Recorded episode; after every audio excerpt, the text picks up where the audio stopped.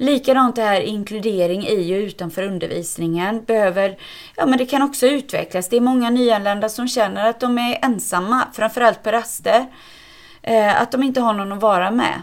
Och hur kan man då som pedagogisk personal i skolan underlätta? För det är klart att de också ser det här, men har vi verktyg att hantera det och öppna upp så att det är båda parter som lär känna varandra.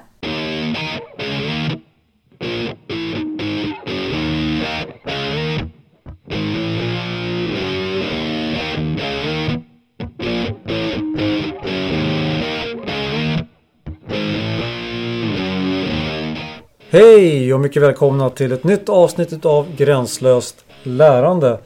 Idag ska vi prata om nyanlända elever och Skolverkets riktade insatser.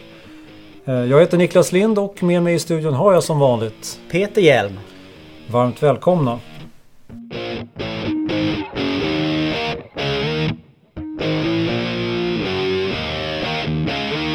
Mm, Peter, vad, vad säger du om... eh, Det har ju gått en månad ungefär sedan vi stod här i studion senast. Mm.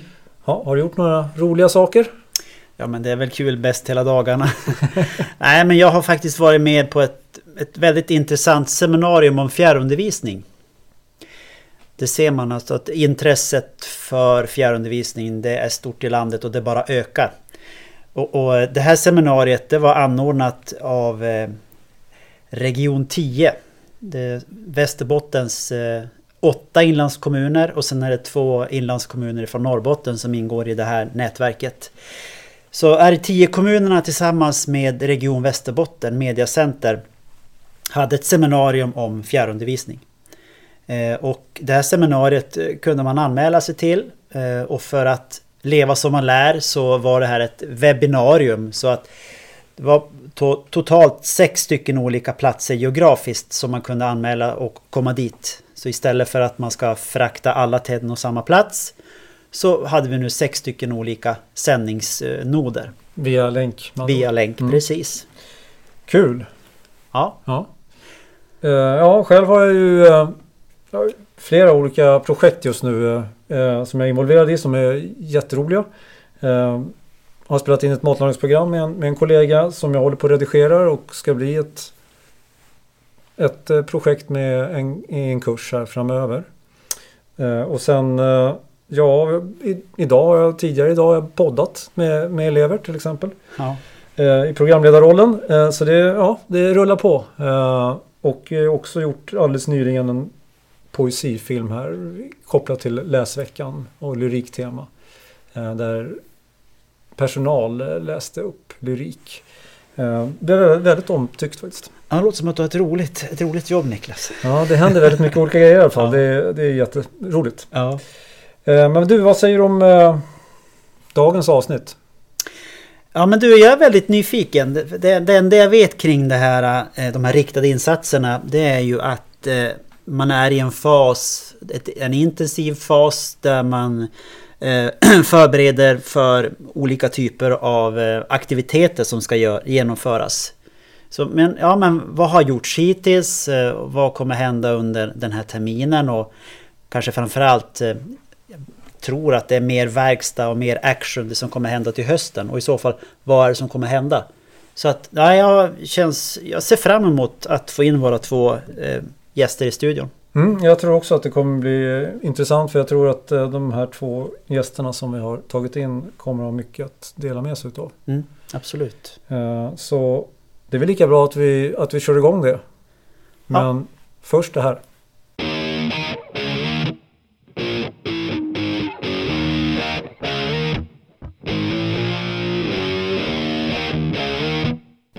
Skolverket har fått i uppdrag av regeringen att genomföra insatser för att stärka utbildningens kvalitet för nyanlända barn och elever.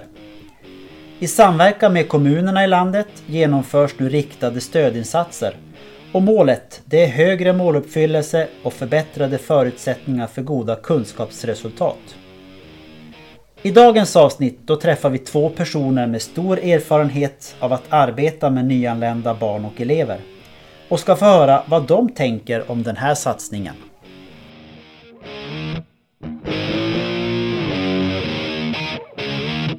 Mm, Peter, då har vi fått in eh, två spännande gäster till dagens avsnitt. Mm. Eller vad säger du? Mm. Välkomna! Eh, varmt Tack. välkomna ska ni vara Marie Carling, Mm. samordnare för riktade insatser att stärka utbildningens kvalitet för nyanlända barn och elever i Umeå kommun. Mm. Komprimerad titel. Ja. ja. Och eh, Mina Nasser, eh, språkutvecklare på Kompetenscentrum för flerspråkighet i Umeå kommun. Än en gång varmt välkomna. Tack. Ja, vi eh, brukar inleda de här intervjublocken med att eh, gräva lite grann i era bakgrunder. Vi har ju googlat lite grann och ja, dragit lite andra trådar sådär. Eh, bara för att ge, ge lyssnarna en bild på vilka ni är. Marie, du, eh, du är mångsysslare. Märker man när man googlar runt. Mhm. Mm. eh, sömmerska. Stämmer ja, Det till viss del. Till viss det... Symaskinen står, Den står, ja. framme men eh, är väl inte använd av mig på länge. Mm. Mhm. Eh, workoutinstruktör. Ja, Fortfarande eller nej. back in the days? Mm. Mm. Eh, du har också jobbat som eh, vårdare och aktivitetsledare i Malmö kommun. Ja, Mm. stämmer. Men om man ska gå till lite mer skolkopplingar så har du varit rektor. Ja. Bland annat här på den här skolan vi, eh, Mm. vi står just nu, Dragonskolan. Eh, och eh, jobbar på rektorsprogrammet. ja, det gör jag just nu. Det gör du just nu. Mm. Mm. Eh, och eh, varit chef på Kompetenscentrum för flerspråkighet. Mm. Mm. Precis. Ja, ska vi gå vidare till vänta, dig? vi har en sak till. Ja, en. Maraton, om jag säger maraton. Du, Ja, det är härligt. du är här. Ja. Du, du springer eh, fortfarande alltså ofta och sådär? Eller? Ja, Gör. du? ja, varje vecka. Varje vecka? Ett Mm. maraton varje vecka? Inte maraton. inte, och speciellt inte ishalke. Nej. ishalke. Mm. Men har du något maratonlopp inplanerat? Kanske till hösten. Mm. Spännande. Mm. Okej, men du Mirna, Mm. eh, du är språklärare i franska. Mm, det stämmer. Och eh, då får man åka ganska långt bort. Eh, om man såg till när du undervisade. Det var i Libanon. Mm. Mm. Du har jobbat som modersmålslärare och eh, studiehandledare. Eh, och som sagt var, nu är du språkutvecklare på Kompetenscentrum för flerspråkighet. Yes. Eh, men man ser att du också är ganska aktiv på fritiden. Mm. Eh, då har du handskar på händerna. Vad är det du vill göra då? Där jag har ju handskar på händerna, eller? Ja. Eh, är det liksom att vara ute och jogga. Och sen eh, när jag är inne, då är, är jag mycket ute på nätet och googlar fram saker och söka och leta. Ja jag Mm. tänkte mera på någonting eh, där man använder armarna och händerna. Armarna och händerna. Så jag tänker armarna, då är det tangentbordet. Men armarna och händerna, Jag måste styra, måste styra. Jag tänker på ja. boxningen. Just det! Det där nya! Ja. Som jag gör ju, då var det liksom, nu är det min andra termin där jag är ju liksom och boxas. Och boxas. Mm. Ja. Mm. Det är ju bra för hjärnan, tycker jag. Mm. Mm. Mm. Kropp och knopp ska ha sitt. Precis, Mm. exakt. Härligt. Eh, ja, ska vi gå vidare? Jag tror vi gör det. Ja. Shoot Peter. Okej. Eh, Marie, Mm. eh, en fråga till dig. Du har ju under en ganska lång tid jobbat med eh, frågor som handlar om frispråkiga elever. Eh, modersmålsundervisning och studieanledning. Mm. Är det något speciellt som gör att du har valt att jobba med de frågorna? Eller är det mer tillfälligheter? Nej, men jag tror inte att det är tillfälligheter. Jag tror det är sällan som saker och ting faktiskt är tillfälligheter. Men det är väl klart att man kanske inte alltid är medveten om varför man är inne på den banan man är. Men eh, jag tror att det beror mycket på min mormor. Mm. Mm. Dora Korn som kom från Polen. Efter andra världskriget så kom hon till Sverige. Och det är nog det som gör att jag är på den här vägen. Mm. Jag är ju tredje generationen. Så är det. Mm. Bra, fick vi ännu mer Mm, bakgrundsinformation. information. Mm. Ja. För du har ju också, kommer jag på nu, jag var inne på någon sajt som heter minoritet.se där såg jag att, att ja, som- jo precis. Ja, Alltså, det, är, det är ju säkert mormor som är eller var judinna, hon är död idag, eh, som pratade jiddisch. Det var ju hennes modersmål. Polska lärde hon sig i skolan. När hon kom till lägret i ja, olika delar, Polen, Tyskland, så, så fick hon ju lära sig tyska. Och jiddisch och tyska är ganska, alltså det är lätt att, att känna igen vissa ord och så. Och speciellt den regionen. Så att eh, hennes bakgrund är väl flerspråkig, men man kan ju säga att eh, utifrån det här ämnesområdet att hon fick inte möjlighet att använda sitt starkaste språk och hon slutade ju skolan i förtid. Mm. Mm. Så att det är väl därför som jag arbetar med flerspråkighet och nationella minoriteter också, för jiddisch är ju ett av de nationella minoritetsspråken. Mm. Mm. Precis. Intressant. Mm. Du Myrna, du arbetar ju som språkutvecklare. Mm. Eh, vad innebär den rollen konkret? Alltså den rollen, alltså språkutvecklare på Kompetenscentrum för flerspråkighet är ju att jag jobbar på mottagningsenheten med nyanlända barn och elever. Och det är ju att jag träffar familjer och eh, möter dem och stöttar dem vid deras alltså, ingång i skolan. Och vi ger information om svensk skola och stöttar vårdnadshavare vid val av skola. Och eh, sen genomför vi kartläggning som är ju obligatorisk, Skolverkets kartläggning. Och det är ju steg ett och två. Plus att jag är ute på skolor och handleder lärare i hur man kan arbeta med nyanlända och stötta dem i sitt lärande. Hur kommer det sig att du har hamnat inom det här? Då? Ja, som Peter har nämnt i början att eh, jag flyttade från Libanon till Sverige för, är det 18 år tillbaka? Snart har jag bott i Sverige mer än jag har bott i mitt hemland. Och sen började jag jobba som modersmålslärare och studiehandledare. Eller innan dess, då var jag själv ännu anländ vuxen som lärt sig språket Mm. på SFI. Ja. Så Och egen sen- erfarenhet alltså? Så det är ju, mm. Och sen eh, fortsatte jag liksom att jobba på Hedlunda skolan i förberedelseklasser där. Och eh, efter det tänkte jag liksom att gå vidare liksom och handleda lärarna ute på skolorna hur man arbetar med det. Så det är ju någonting som jag brinner för. Mm. Därför jag Sen är du ju det. själv, själv flerspråkig också. Japp, och jag har ju också... språk? Ja, jag, jag kan ju alltså franska, engelska, arabiska och svenska nu. Och jag har ju också tre flerspråkiga egna barn också. Som kan också vara liksom lite att man tänker på mer liksom det här med flerspråkighet och att vara nyanländ Ja, just det. Mm. i Sverige. Mm. Vilket språk pratar ni hemma? Alltså vi pratar arabiska. Mm. Men jag kan säga att barnen pratar svenska. Och det är det man får ju liksom ha respekt för det språket man pratar. Men inte glömma liksom arabiska och försök, förs, liksom fortsätta peppa dem Mm. att prata det språket. Mm. Just det.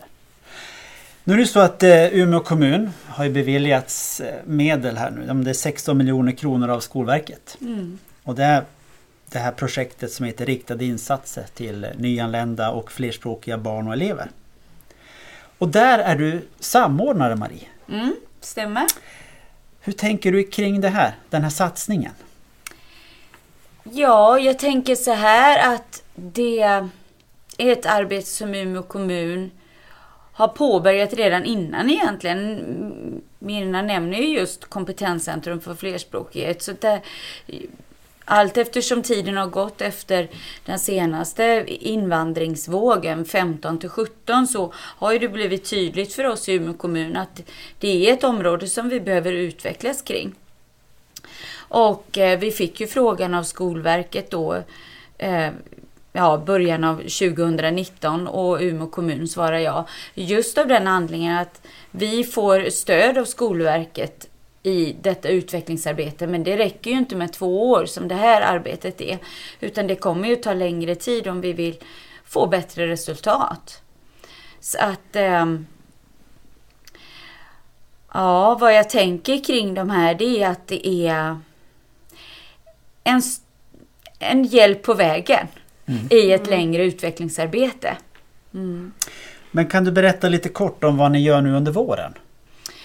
Ja, men det är, totalt är det tio insatser inom tre utvecklingsområden som vi har startat igång.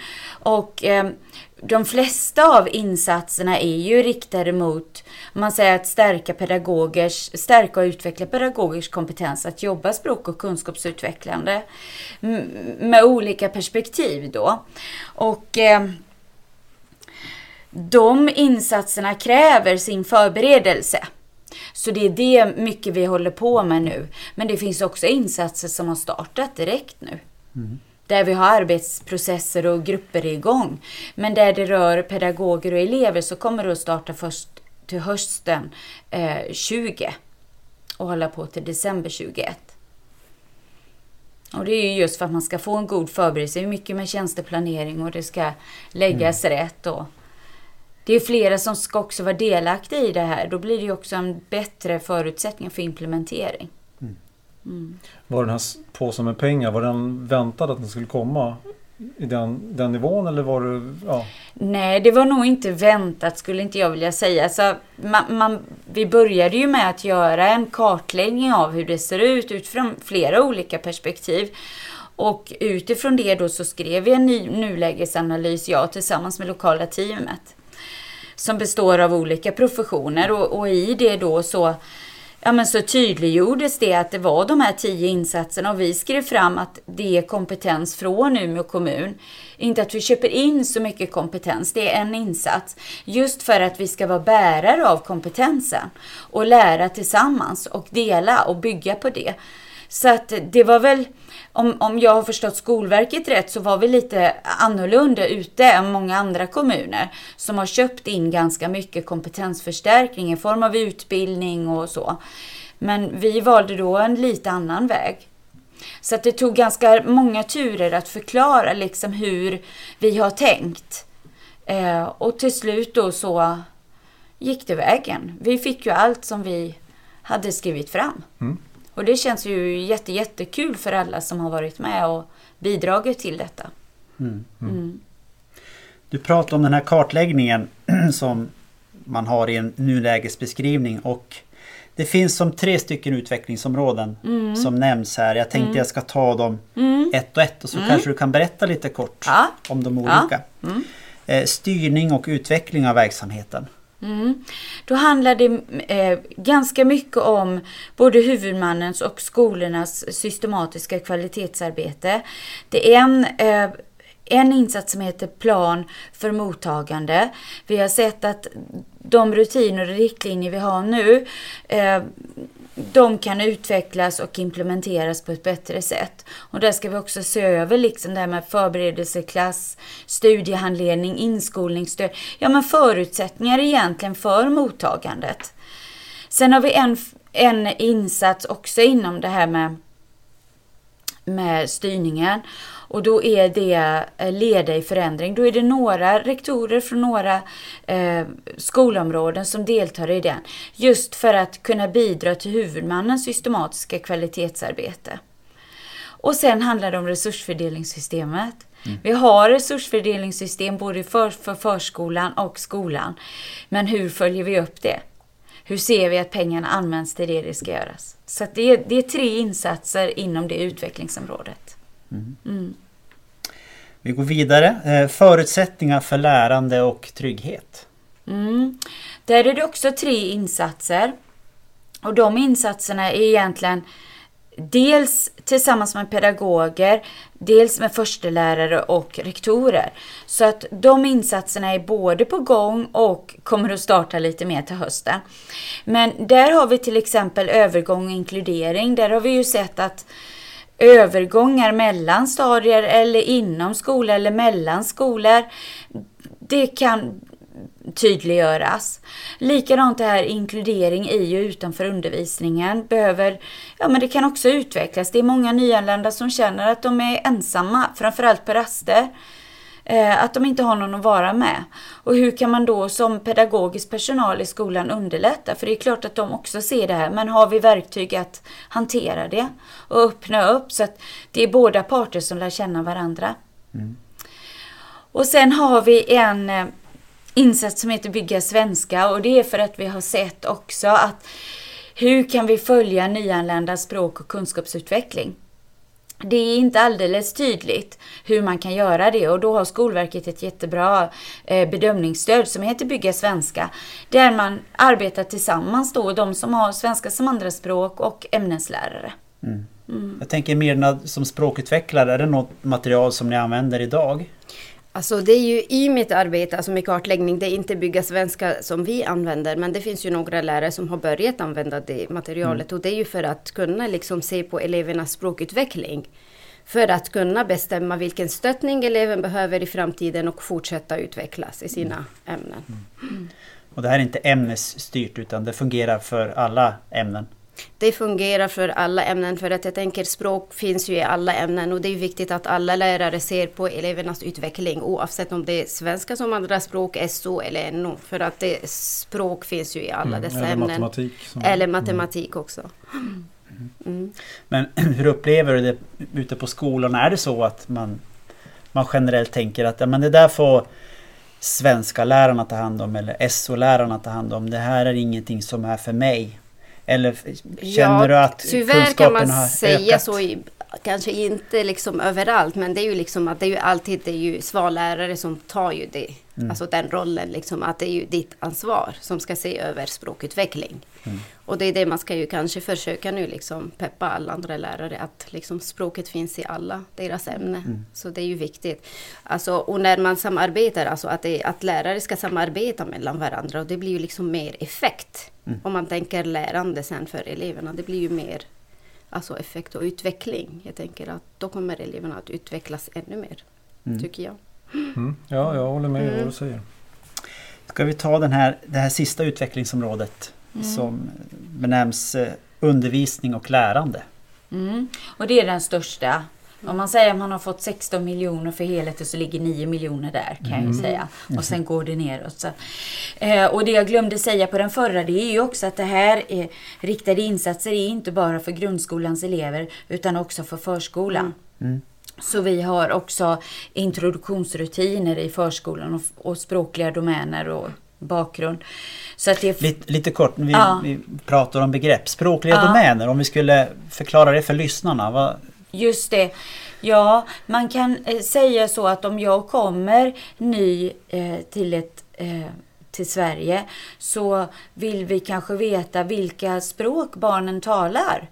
Det kan vara fiffigt för att det står ju i läroplanen att vi ska stärka barnens modersmål samtidigt som vi ska utveckla svenskan. Både vardagsspråk och det som Mirna har varit inne på här att vi också tittar på skolspråk i olika ämnen. Och det börjar man göra redan i förskolan. Så det är väldigt bra att kartlägga i vilka domäner, familj, fritid, skola, ja ni vet, där vi har och använder språk. Och många gånger så kan man ha flera modersmål i en familj eller eh, kunna flera språk. Jag använder vissa språk med de där personerna i vissa domäner och i vissa domäner använder jag de här språken. Mm.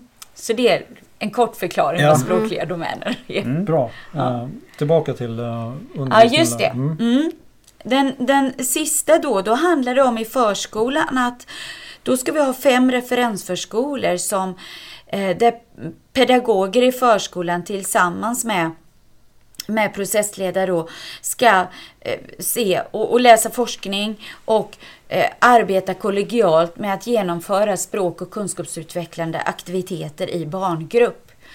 Och där kommer man också att prata ganska mycket om vad innebär ett interkulturellt förhållningssätt. För det är någonstans basen för att kunna också ha ett språk och kunskapsutvecklande arbetssätt. Att man är nyfiken på den andra och har en hög förväntan på att man kan lära och vill lära.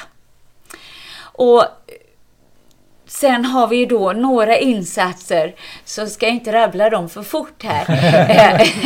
Men vi har ju en insats som heter just då Främja SO och NO och det är för att man ser att elever tycker att de ämnena är svåra för det är mycket ord och textmängder. Och lärare tycker också att mm, hur kan vi göra det så att det blir väldigt tydligt för de nyanlända och flerspråkiga som också behöver lyftas och utmanas i, i sitt språk. För det är en del begrepp i de där ämnena också. Ja, väldigt mycket begrepp och ganska mycket under raderna, alltså mellan raderna, mycket som man ska ha förstått liksom. Så att vi, vi vet ju också att har alla barn, oavsett om du är flerspråkig eller inte, men har du ett rikt och gott ordförråd, då klarar du ju skolans ämnen bättre. Så det är det egentligen den insatsen ska leda till. Att hur kan vi titta på just de här ämnena? Hur kan vi undervisa på ett funktionellt sätt för alla elever? För det vi har sett är att elever som är flerspråkiga, om man undervisar utifrån de modeller som finns inom det språk och kunskapsutvecklande paradigmet, så gynnar det alla elever. Mm. Mm.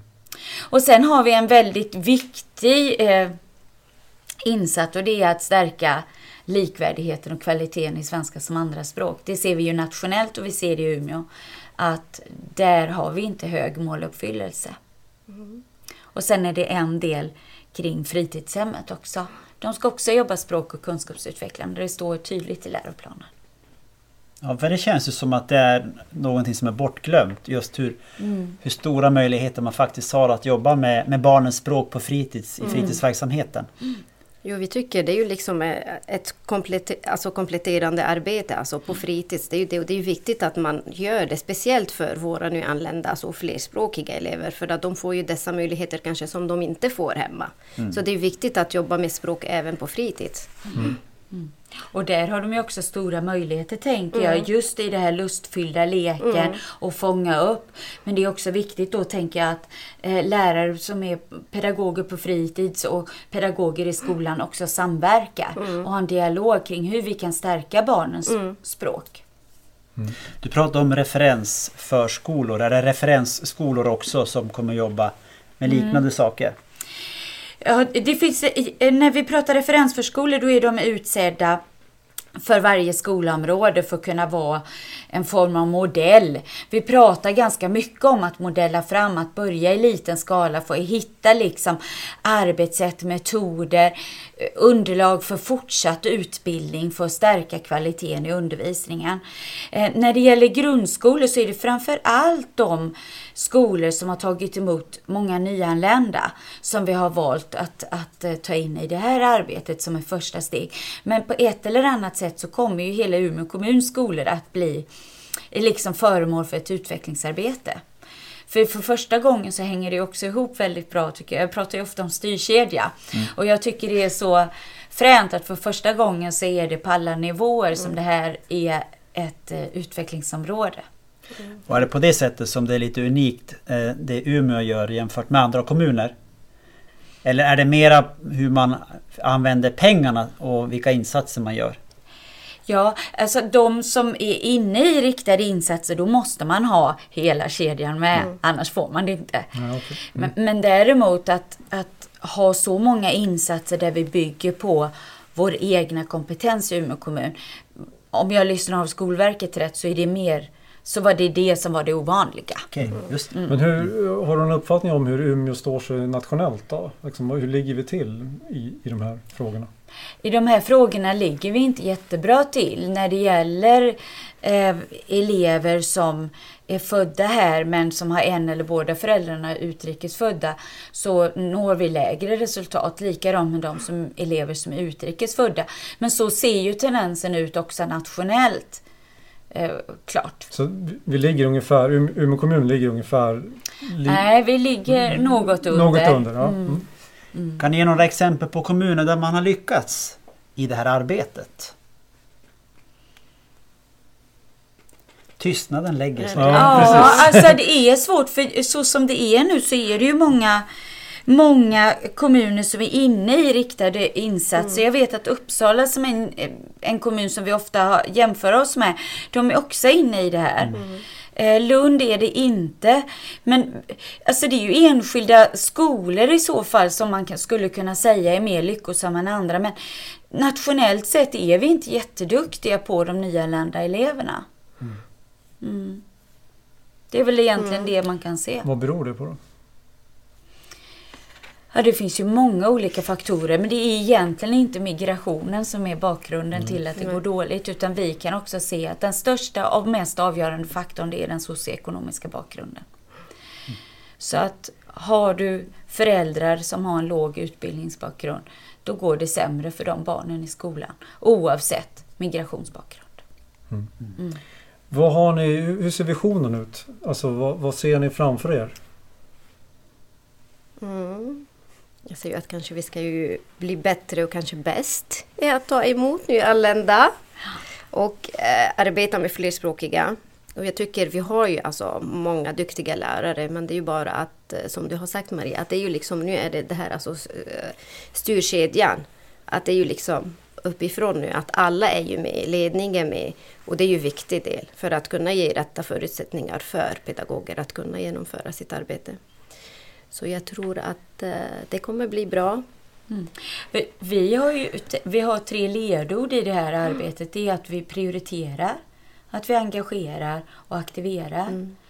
Alltså att det ska vara också inspirerande att jobba Mm. med nyanlända och flerspråkiga. Och att vi ska tänka ut från ett resursperspektiv och inte ett bristperspektiv. Mm. För det är ju grymma resurser vi har i Umeå.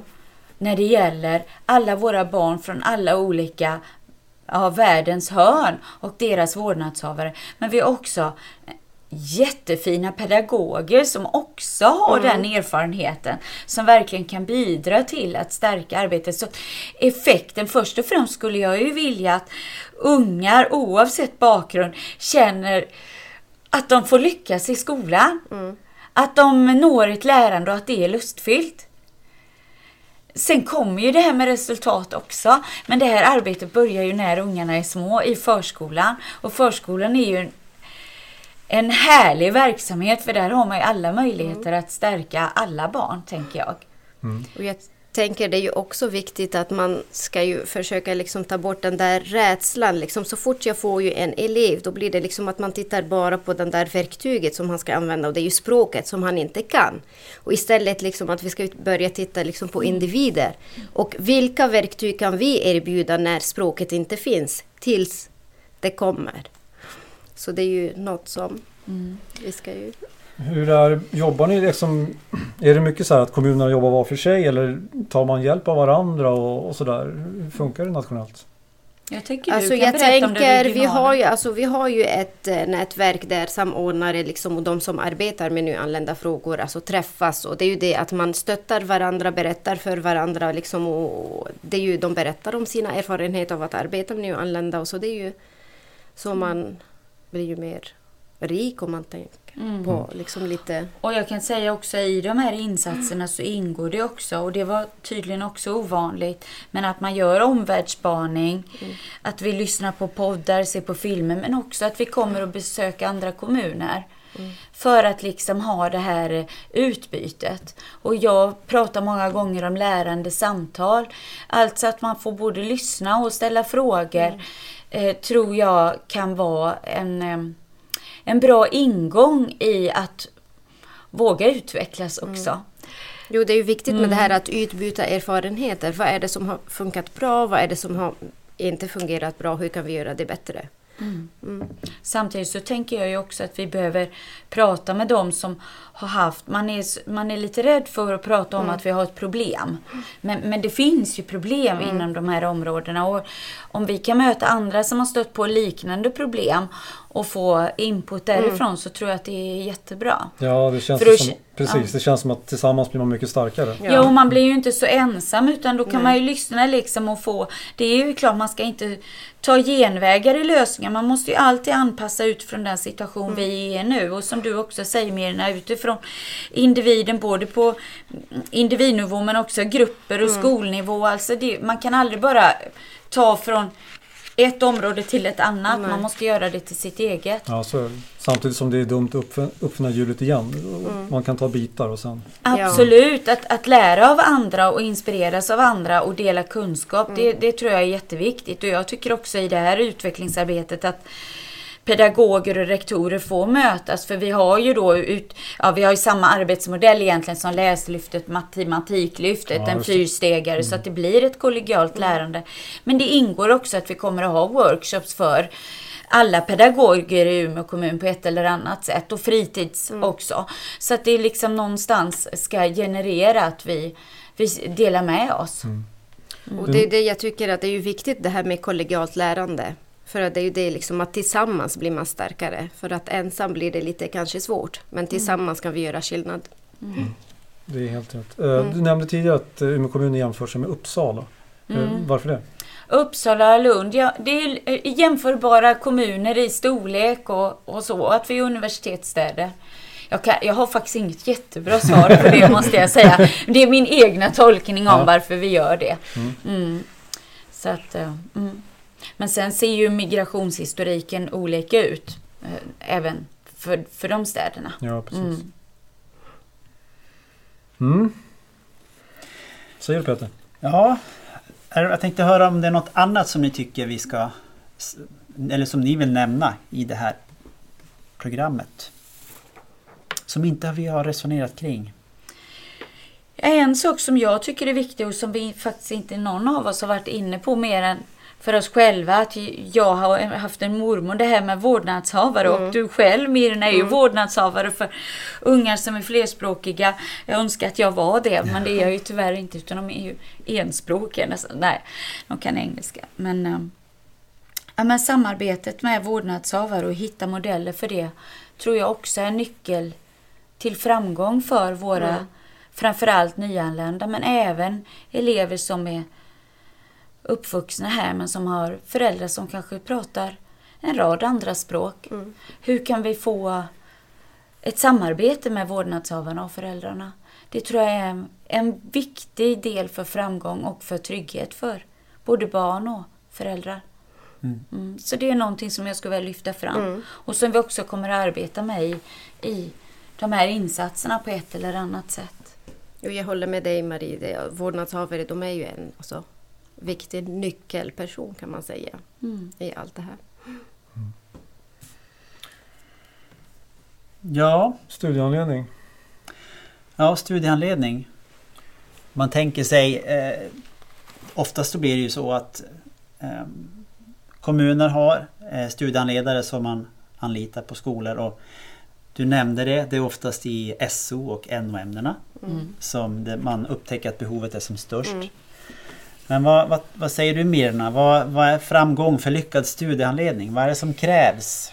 Alltså framgång för en lyckad studiehandledning, jag tycker att det ska bli eh, ske ett bättre samarbete med studiehandledare. Att man ska ju komma överens om vad är det som är viktigt för eleven att utveckla. Alltså, det är ju studieteknik, det är inte att man sitter där och översätter ord och begrepp.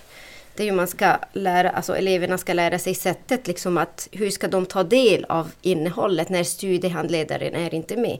Studiehandledning är ju ett tillfälligt stöd eller s- en tillfällig stöttning och sen måste eleverna liksom klara arbetet liksom i klassrummet utan det stödet. Så jag tycker eh, att samarbeta och eh, följa upp studiehandledning är ju också något som är viktigt om man ska lyckas med studiehandledning och se effekt på det. Alltså har det gett effekt när jag har haft studiehandledning i det ämnet eller behöver eleven studiehandledning i ett annat ämne? Eller vad tycker du Marie? Nej men jag tänker det du är inne på Mm. nu Mirna, det här med att ge, se effekt. Det kunde vi se i nulägesanalysen att en till en, alltså ämneslärare, studiehandledare kan, ha, kan prata om hur det går för eleven och anpassa det. Och det är ju kanonbra att de gör det. Men att lyfta upp det på en högre nivå, att titta på effekt och kartlägga eh, hur utvecklas nu språk i relation till ämneskunskaper och så vidare i det här ämnet. Det är någonting som vi kanske behöver ta fram mm, indikatorer på vad är det vi ska se, hur kan man synliggöra det här? För det är ju väldigt viktigt tänker jag så att man inte går med fel insats. Att det kanske är något annat som eleven behöver för att man inte liksom har eh, egentligen kartlagt det. Jag tänker annars finns det väl en risk att det bara blir på ren rutin. Jag har en nyanländ elev, jag ansöker om studiehandledning Mm. och det blir på de här lektionstillfällena och sen så rullar det bara på. Mm. Jag lägger ingen värdering i det hela för det, det handlar mycket kanske om att man måste hitta vägar att kunna göra de här, Mm. de här mötena för att man ska kunna som ämneslärare kunna samtala med Med- studiehandledaren tillsammans med eleven också kanske. Jo, jag, jag håller med dig. Det är viktigt liksom att kunna möjliggöra de där tillfällen där de kan ju liksom träffas kanske 10 minuter före lektionen eller efter lektionen eller hitta vägar liksom för den där kommunikationen. Alltså vi har ju massor med digitala verktyg som möjliggör, även om jag inte finns alltså, där på plats. Vi kan ju också träffas kanske via Skype någon gång när läraren har ju sina planeringstid, så det är ju bara liksom hitta vägar. Ja, idag, alltså tid, det är Mm. den klassiska tidsfällan vi pratar om. Men idag med, med dagens teknik och sådär så finns det egentligen finns alla möjligheter. Jo, det finns ju möjligheter, Mm. men bara liksom att Mm. hitta det och våga liksom och vilja Mm. göra det. Och, och jag tänker ofta många gånger på skolor, så där har vi lite olika roller. Men att man ehm, som rektor tillsammans med sin personal tittar på vilka, vilka strukturrutiner kan vi ha för det här samarbetet och möten. För om man tänker att en enskild modersmålslärare som har studiehandledning åker runt på Ja, i bästa fall bara två skolor eller en. Men i värsta fall kan man kanske vara mellan 5 och 15 skolor på en Ja. vecka. Och utifrån den studiehandledarens perspektiv så kanske det kan vara lite svårt att alltid hinna ehm, och träffas innan eller efter men det kan finnas andra former. Så man måste hitta för det är precis som du säger, tiden. Och att vi har lite olika roller i det här också. Men att man i varje fall börjar prata om det och synliggöra för vilka förutsättningar har vi och vad, utifrån det, hur kan vi skapa då struktur för möten? För det är gynnsamt för elevens lärande. Det kanske finns eh, skolor i Umeå som lyckas hitta någon väl fungerande modell. Jo, alltså nu för tiden, alltså jag tror de börjar bli bättre och bättre. Alltså jag tänker i år då var det Västangårdsskolan som har ju satsat på den frågan, liksom att samarbeta med studiehandledare. Och det är ju, alltså jag tycker att det är ju rektor som möjliggör att lärarna får ju träffas och det är ju viktigt. Så man hoppas att det, eh, de fortsätter och att det är flera som hakar på liksom och börjar göra liknande. Mm. Är det också någonting som man kollar nationellt och kollar lite grann hur gör de andra? Och, alltså, gör ni sådär? Jaha, eller, eller liksom, är- håller man sig inom sitt? Nej, men jag brukar liksom på alltså, mina möten alltså med andra samordnare som är ju liksom i andra kommuner, då brukar ju vi titta hur man gör och de har ju också varit här hos oss på besök och kollat hur vi gör och arbetar. Mm. Så det är ju lite blandat om man kan säga. Ja, för jag tänker studiehandledarna har ju fått, tycker jag, försökt, har vi försökt att tänka liksom, när, i varje fall när jag var chef där, att, att eh, ha återkommande ja, men, fortbildning och dela med sig och skapa förutsättningar för det. Sen tänker jag också att skolor lever i sin värld. Att, att det är inte så himla enkelt. Men det finns ju där, på de skolorna där en studiehandledare jobbar största delen av sin tid. Där fungerar det ju oftast bra. Mm. Men jag tror ändå utifrån rektorsögon att man måste börja systematisera. För det är många delar i det och det är ganska mycket pengar. Och jag tänker att om resurser ska ge effekt så måste man ha också verktyg för att följa upp arbetet. Men det var ju som du sa tidigare, är man på runt närmare 15 skolor på en vecka så måste det vara väldigt splittrat naturligtvis för den som är studiehandledare. Mm. Att få till alltihop. Så att det är Mm, klart att det är ett pussel. Mm. Precis, det, det är en utmaning. Och, och det är ett, jag tänker också den här komplexa frågan att man kanske har en studiehandledare i ett språk och så väljer alla NO och SO så krockar det på Mm. eh, schemapositioner. Så det finns ju många utmaningar men jag tycker att både skolor och studiehandledare försöker mötas jättefint. Mm. Då får vi koppla in Fjärr Peter, eller vad Ja, säger du? precis. Ja. Jag tycker Ja. om när du pratar om att man, man måste ju inte träffas fysiskt utan Nej. Det går lika bra att göra det på nätet. Mm. Mm, faktiskt. Ja, ska vi ta eh, ny programpunkt? Absolut. Mm. Ska vi gå över till eh, det vi kallar för gästlistan. Där ni ska få ge oss tre tips för att lyckas i arbetet med att höja nyanlända elevers måluppfyllelse. Nu tänker vi inte Umeå-perspektiv utan Mm. nationellt. Mm. Har ni något att dela med er? Alltså jag tänker om jag ska... Alltså först är ju liksom att man ska se det alltså som resurs och inte bristperspektiv. Alltså perspektiv. Att man ska ju se på eleverna liksom och språket att det inte är ett hinder. Det är ju uh, möjlighet. Och se på det liksom att flerspråkighet är ju resurs för lärandet. Och att eleverna får ju använda alla sina språk.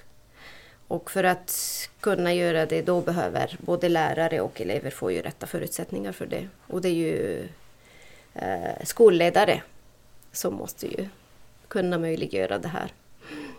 Mm. Mm. Och Marie, vad Ska kan jag du prata tipsa? utifrån skolledarens Ja. ögon då?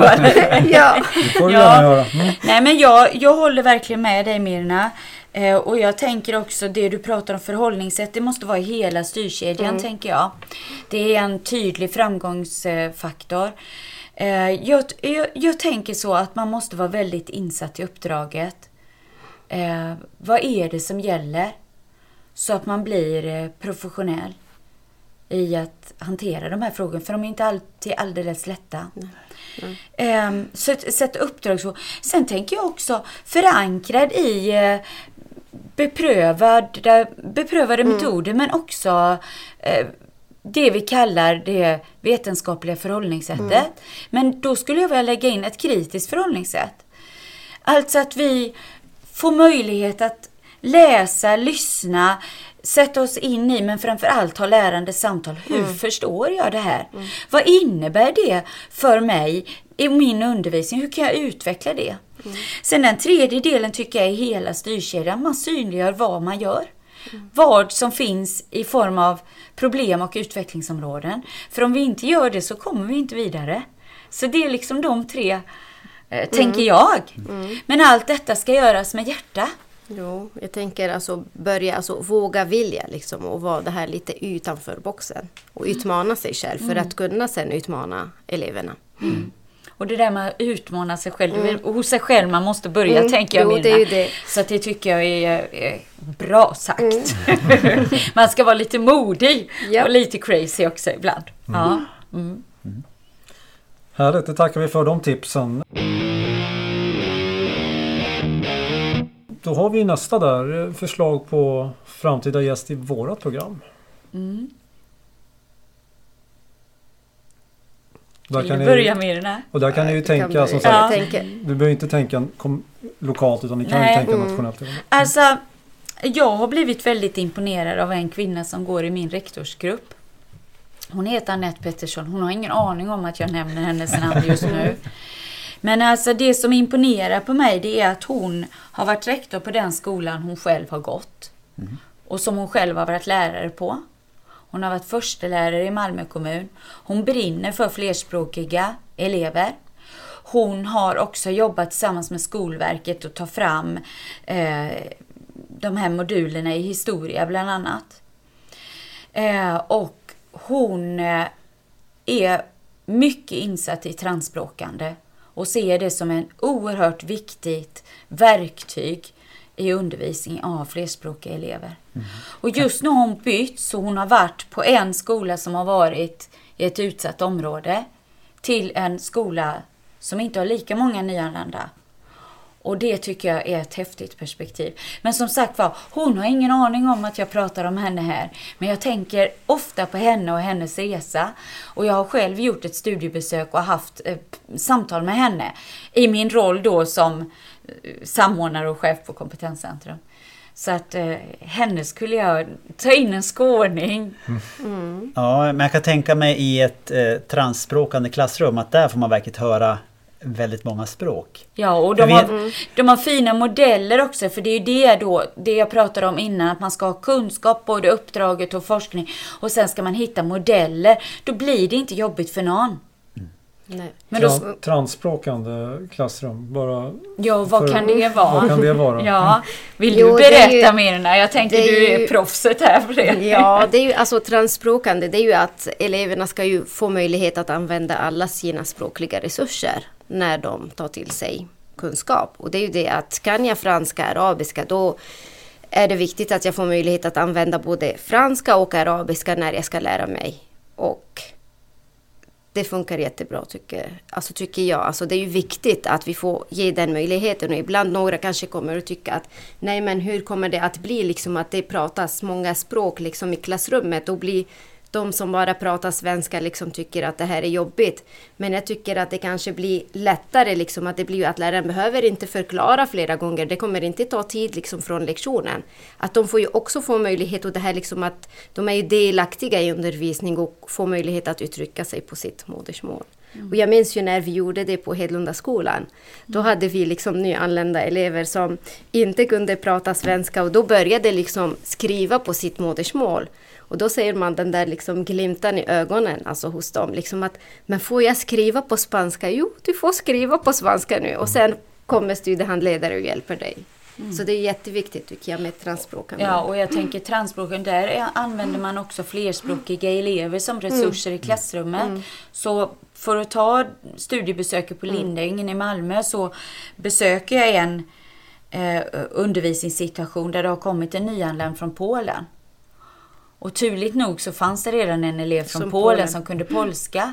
Men det det läraren också hade gjort för då skulle de samla in begrepp kring min familj och mitt boende. Och då hade han gjort en mindmap. Men då hade han också satt in de polska begreppen. Mm. Och det är väldigt välkomnande för den här eleven. Mm. Och sen får eleven sitta bredvid en kompis som kan språket. Så inledningsvis så behöver jag inte vara schackmatt utan jag är en del av mm. undervisningen mm. på ett väldigt välkomnande sätt.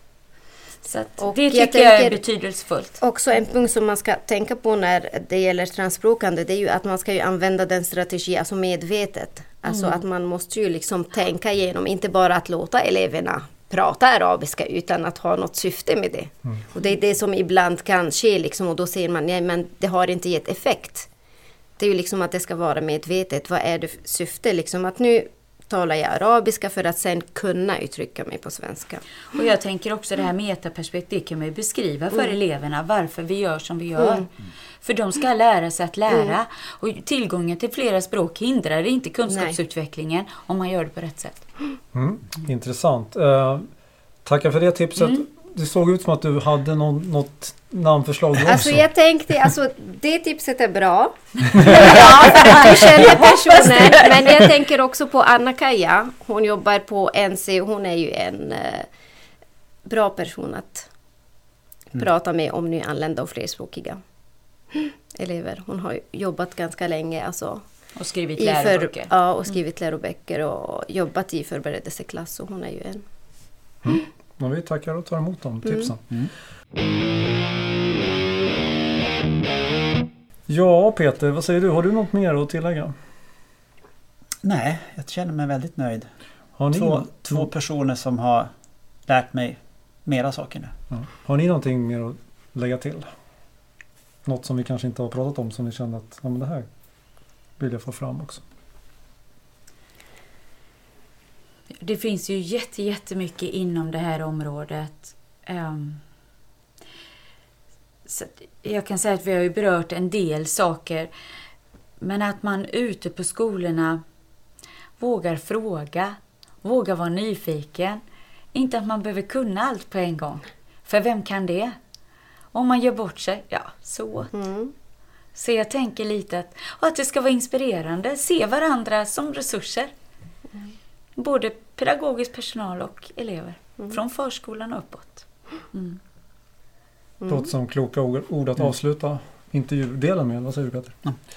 Tackar så jättemycket för att ni var här idag. Mm. Tack, Tack själva för att vi fick komma. Tack för förtroendet också.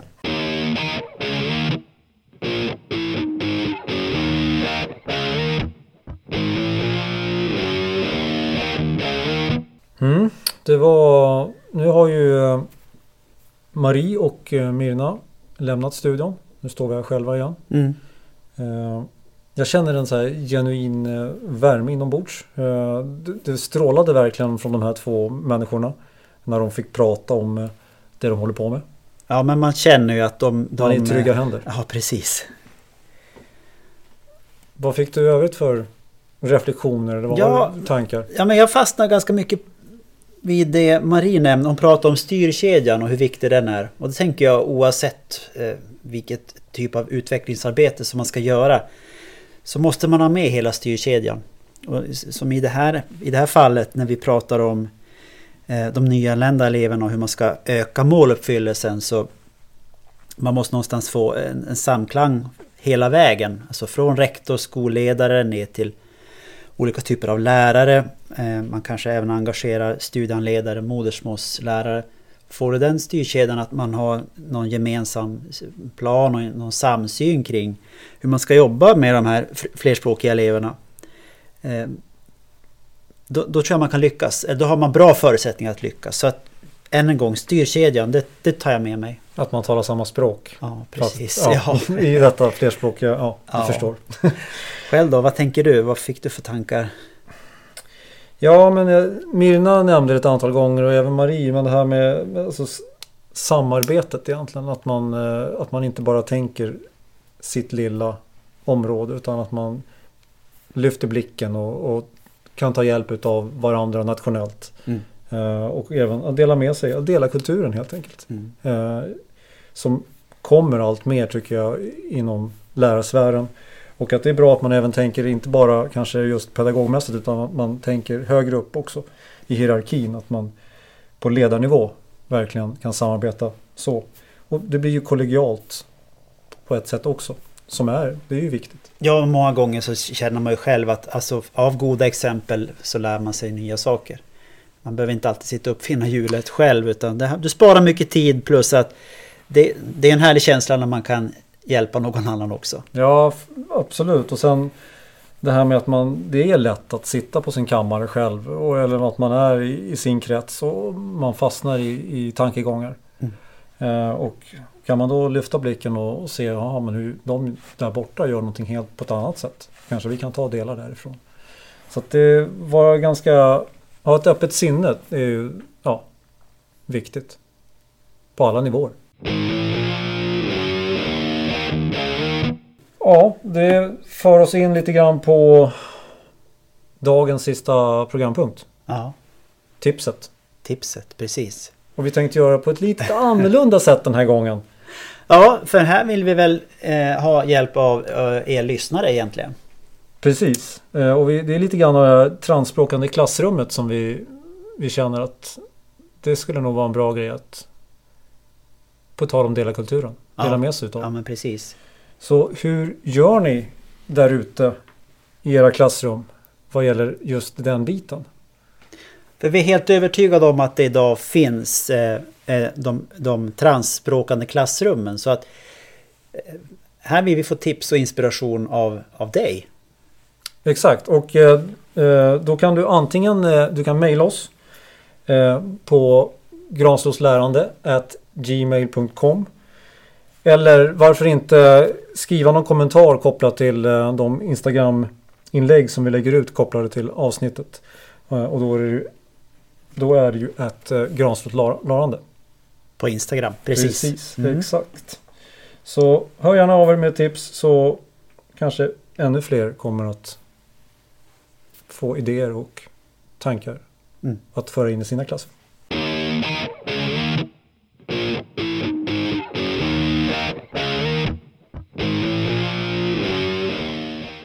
Peter, har du några avslutande kloka ord? Jag tycker det mesta har sagts. Eller det har vi inte. Vi ska kunna prata säkert hur länge som helst. Och det ska ju våra gäster brett också. Ja, kunna ganska göra. brett ämne. Ja.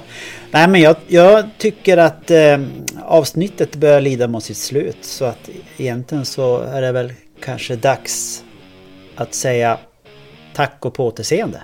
Tack och på återseende. Vi stänger butiken. Det gör vi. Ha det gott! Ha det Hej då! gott! Hej hej!